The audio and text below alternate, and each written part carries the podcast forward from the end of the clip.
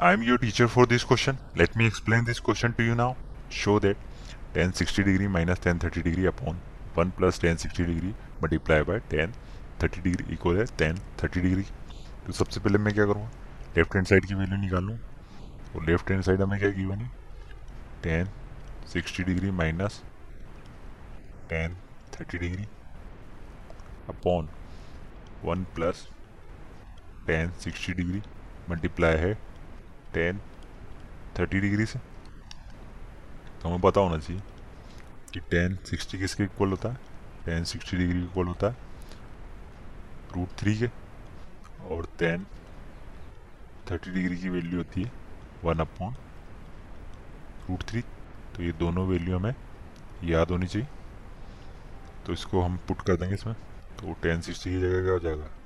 Root three minus one upon root three upon one plus root three multiply है one upon root three से।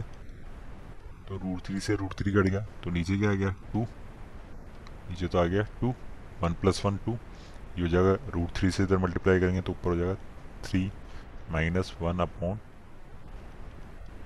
root three ऊपर हो जाएगा हमारे पास two upon root three divided by किससे? Two से। Two से टू कैंसिल आउट हो गया। तो इसकी वैल्यू क्या आ रही है? हमारे पास वन अपॉन रूट थ्री। अब राइट हैंड साइड की वैल्यू देख लेते हैं।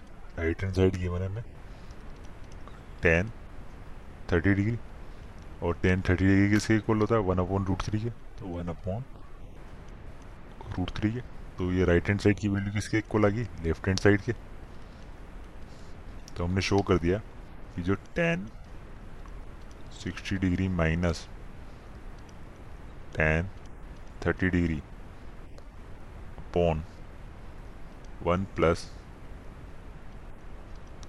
tan, sixty degree multiply by tan, thirty degree. ये किसके इक्वल है? ये इक्वल है tan, thirty degree.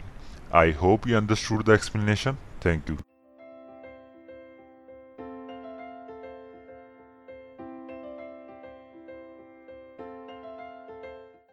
this podcast is brought you by Hubhopper Shiksha Abhiyan अगर आपको ये पॉडकास्ट पसंद आया तो प्लीज़ लाइक शेयर और सब्सक्राइब करें और वीडियो क्लासेस के लिए शिक्षा अभियान के यूट्यूब चैनल पर जाएँ।